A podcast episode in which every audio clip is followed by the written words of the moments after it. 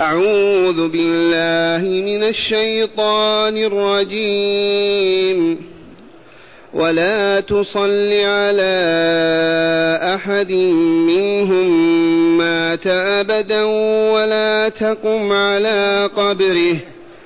إنهم كفروا بالله ورسوله.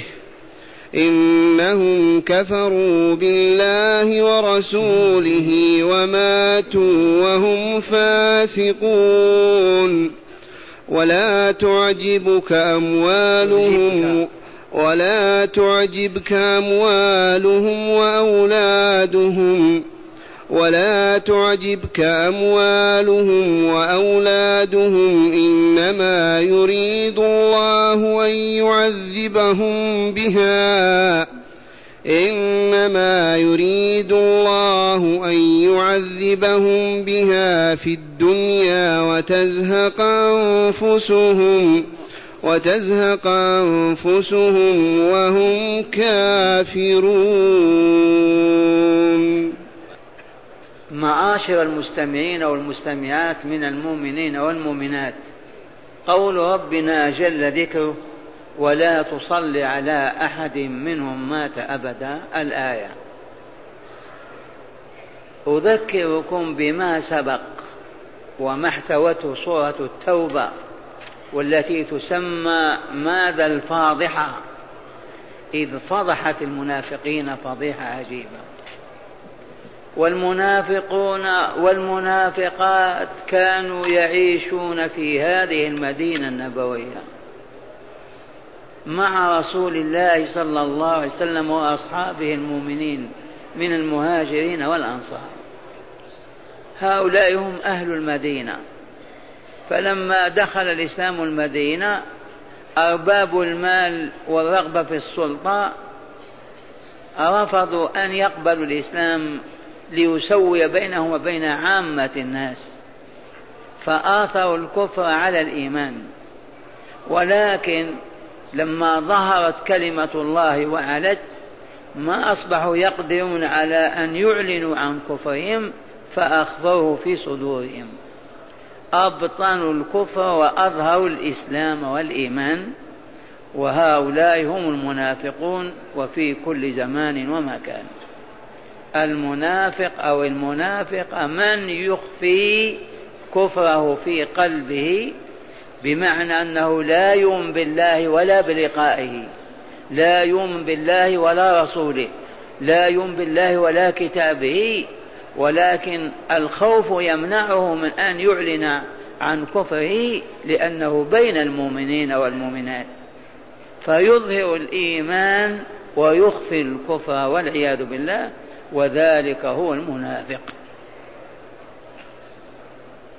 وقد توالت الآيات الكريمة في فضيحتهم وهم يدخلون في رحمة الله. إذ ما مات الرسول وفي المدينة منافق إلا نفرين أو ثلاثة. منهم من مات على كفر ونفاق ومنهم من أسلم.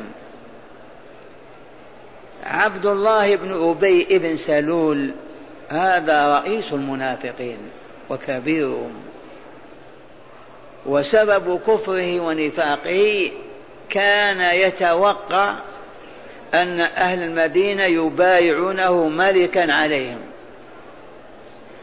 كان متوقعا بل كان يتهيأ وكان رجال يتهيئون لمبايعته وتمليكه على المدينة. على الأوس والخزرج. فلما جاء الإسلام سقطت تلك الأمنية فانتكس وأصبح يحمل التغيظ والأسف. عبد الله بن أبي بن سلول له ولد اسمه عبد الله والذي سماه عبد الله هو رسول الله صلى الله عليه وسلم. وإن اسمه الحباب.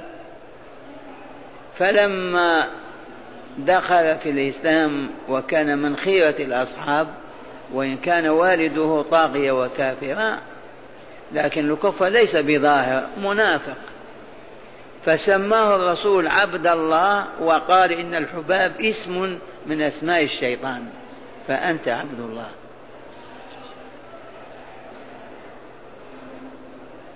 وفي غزوة بدر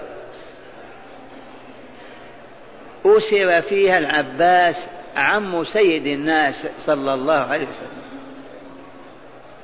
أسر فيها العباس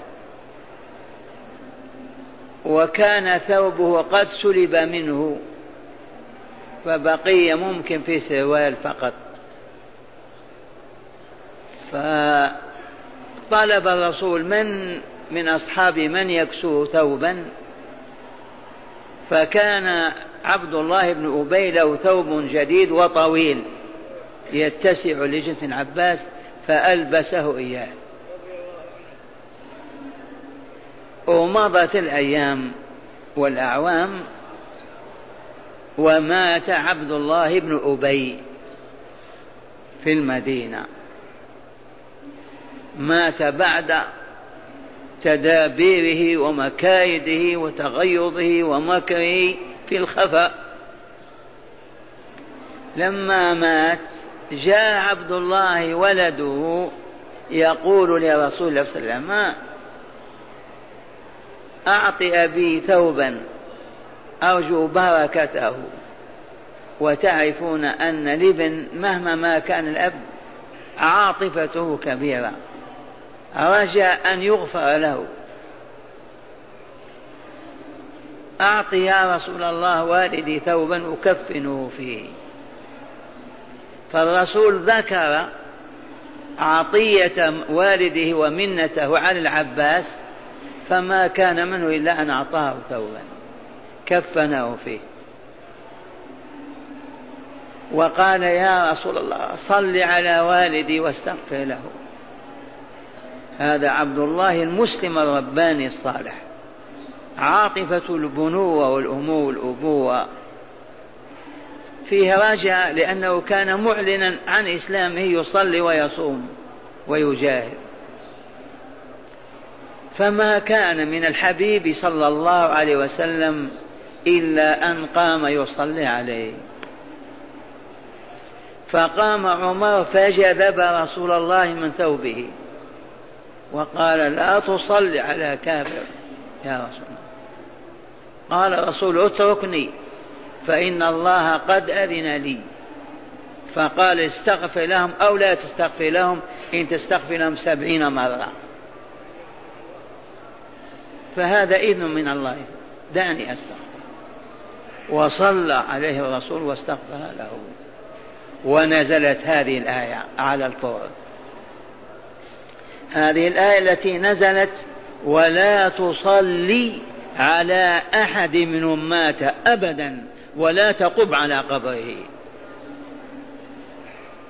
لا تصلي على أحد منهم أي من المنافقين مات أبدا ولا تقم على قبره. تدعو له وتستغفر له. فترك الرسول صلى الله عليه وسلم من ساعتها الصلاة على المنافقين والوقوف على قبورهم وشهود جنازتهم. هذه الحقيقة. ومن الفقه معاشر المستمعين والمستمعات أن الكافر لا يصلى عليه ولا يغسل ولا يقبر في مقابر المسلمين. الكافر الذي كذب الله ورسوله. لبس لباس الكفر بأي نوع من أنواع الكفر. لا يغسل ولا يصلى عليه ولا يدفن في مقابر المسلمين. وإن قلت هذا هذا المنافق دفن دفن قبل أن تنزل هذه الآية وصلي عليه. ثم هذا الكافر ليس ظهر كفر ظاهرا علنا كان يصلي ويجاهد ويعطي المال لكنه كان منافقا كافرا في بطنه. أما الذي عرف كفر وأعلن عنه لا يصلى عليه ولا يغسل ولا يكفن إذا فالكافر والكافرة من مات على كفره لا يغسل ولا يكفن ولا يصلى عليه. صلاة الجنازة. وما والمجاهد الشهيد الذي يموت في سبيل الله لا يصلى عليه ولا يكفن ولا يغسل يدفن في ثيابه لأنه من أهل الجنة. الشهيد الذي استشهد في سبيل الله في الجهاد اسمحوا لي أستطرد. لا تفهموا أن الجهاد الآن قائم موجود وأن الذين يستشهدون هم في جهاد. والله لا جهاد قائم اليوم. الجهاد أن يبايع المسلمون إماما لهم. وأن يقودهم إلى رضوان الله بتطبيق شرع الله فيهم وبينهم وعليهم. ثم يغزون في سبيل الله بلاد الكفر لإنقاذ أهلها من النار والخزي والعار في هذه الحياة. أو أن العدو يغزو البلد الإسلامي فيأمر إمام المسلمين بقتاله وطرده وجهاده. هذا هو الجهاد. أما عصابات وجماعات في الخفاء تعلن عن الجهاد والله ما هو بجهاد. أقسم بالله أعني ما هو بالجهاد الشرعي الذي قام شهيده لا يغسل ولا يكفن ولا يصلى عليه لأنه من أهل الجنة. عرفتم الجهاد الحق؟ أن يبايع أهل إقليم أو بلد إماما علنا ويلتفون حوله ويقودهم بكتاب الله وسنة رسوله صلى الله عليه وسلم ويطبق فيهم شرع الله ثم إذا أرادوا أن يغزوا عين قائدا لهم وأمرهم أن يغزوا يغزون من؟ يغزون الكافرين لإنقاذهم من الكفر والنار والجحيم ولتطهيرهم وإسعادهم. هذا هو الغرض ليس هو المال ولا المنصب. ذلكم هو الجهاد. أو أن هذه الأمة التي يقودها رباني يغزوها كافة فتقاتل وتجاهده كل من مات فهو مجاهد في سبيل الله. فهمتم هذه الحقيقة وإلا لا؟ أما هذه الاغتيالات وهذه الخدائع وهذا الباطل كله هو وباطل. ثانيا الحاج إذا مات وهو محرم يغسل ولكن لا يكفن إلا في إزار ورداء ويصلى عليه. ليس كالشهيد. يغسل ويكفن في إزاره ورداء ويصلى عليه. هذا حكم صلاة الجنازة. يبقى كيف صلاة الجنازة؟ كثير من الأبناء ومن المؤمنات يجهلون حقيقتها. وهذه الآية بينت وأعلنت. الصلاة على الميت هي الدعاء له ليغفر الله له ويرحمه. هي الدعاء له ليثبته عندما يسأل من قبل الملك الملكين منكر ونكير فيجيب إجابة صحيحة فينجو من عذاب القبر. الصلاة على الميت فازت بها هذه الأمة.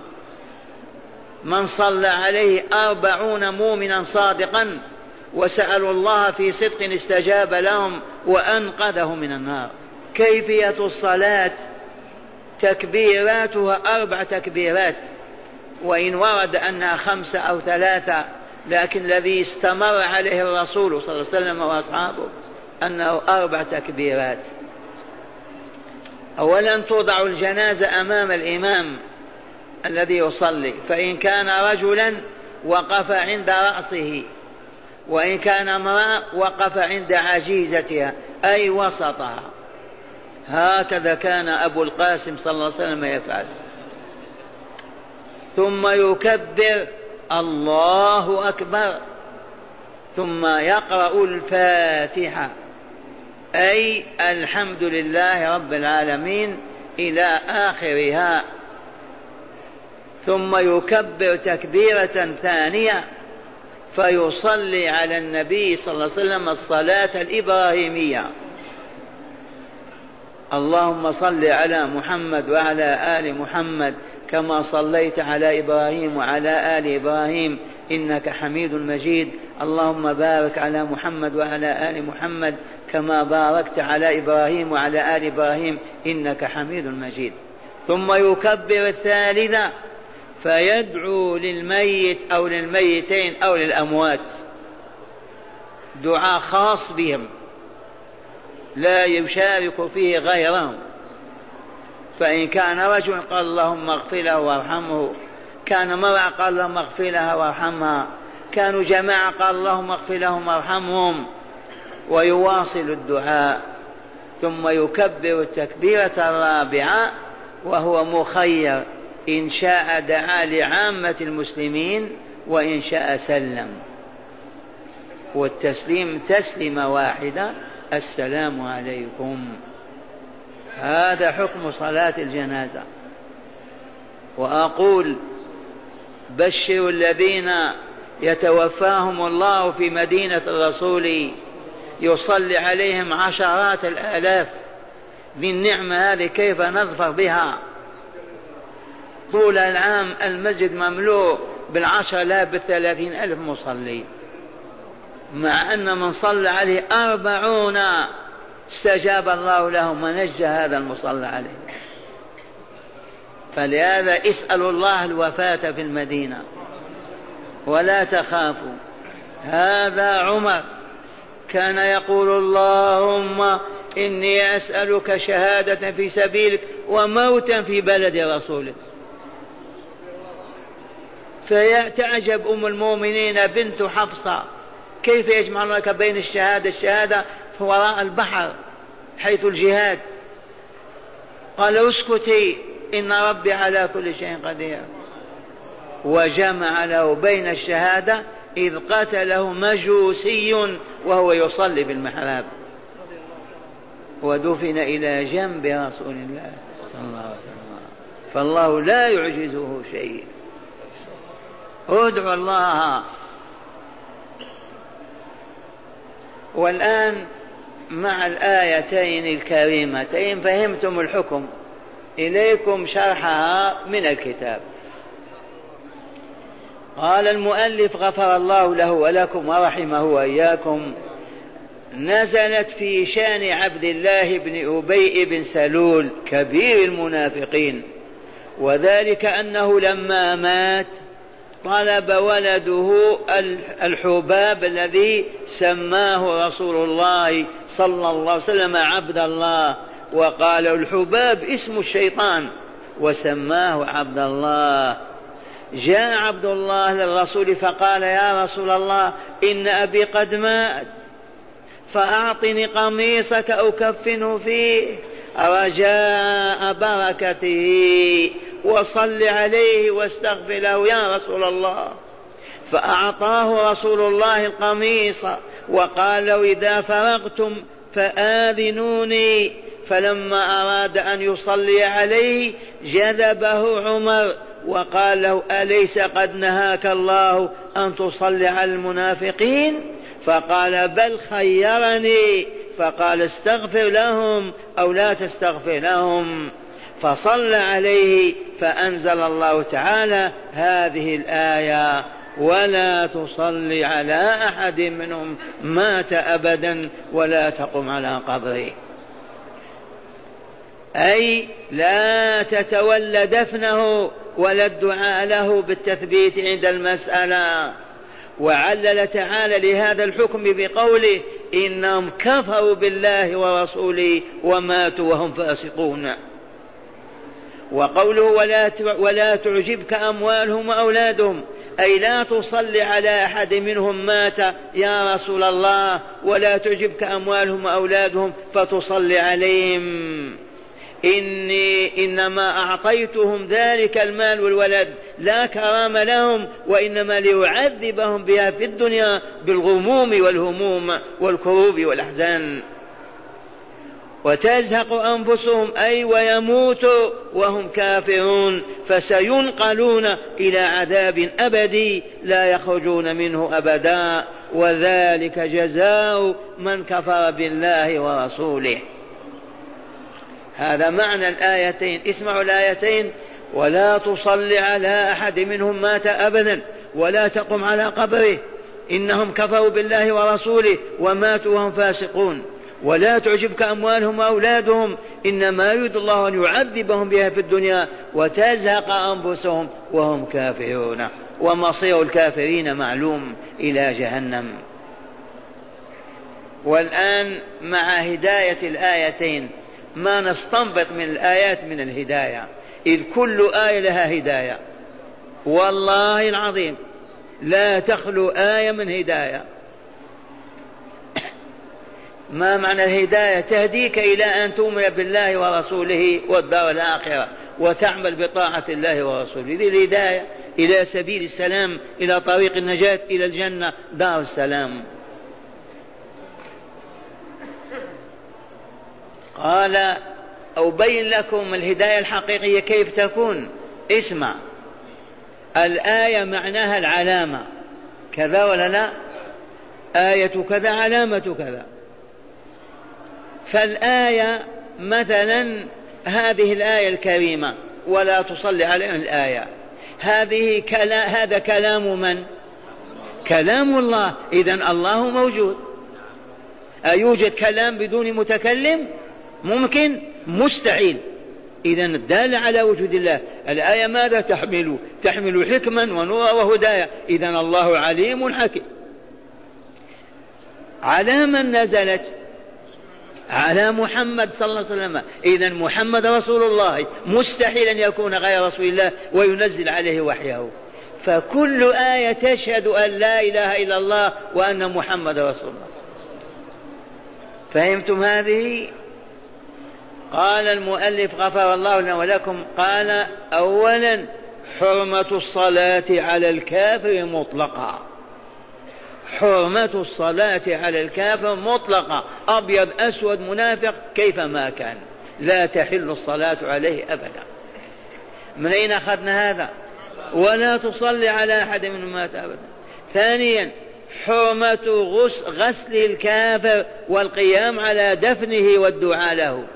حرمة غسل كفر تغسيل كافر وحرمة القيام على قبره ودفنه. من أين أخذنا هذا؟ ولا تصلي ولا تقم على قبره. إنهم كفروا بالله ورسوله.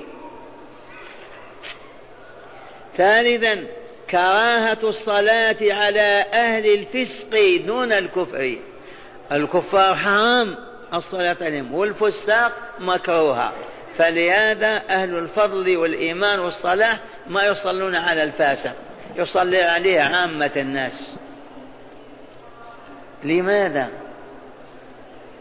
لأن الفاسق يستحق العذاب وإلا لا؟ فلما يشفع أولو الكرامة عند الله معناه يعطل حكم الله ولا لا؟ يعطلونه. إذا فلا تدعوا له أنتم لا تصلوا عليه.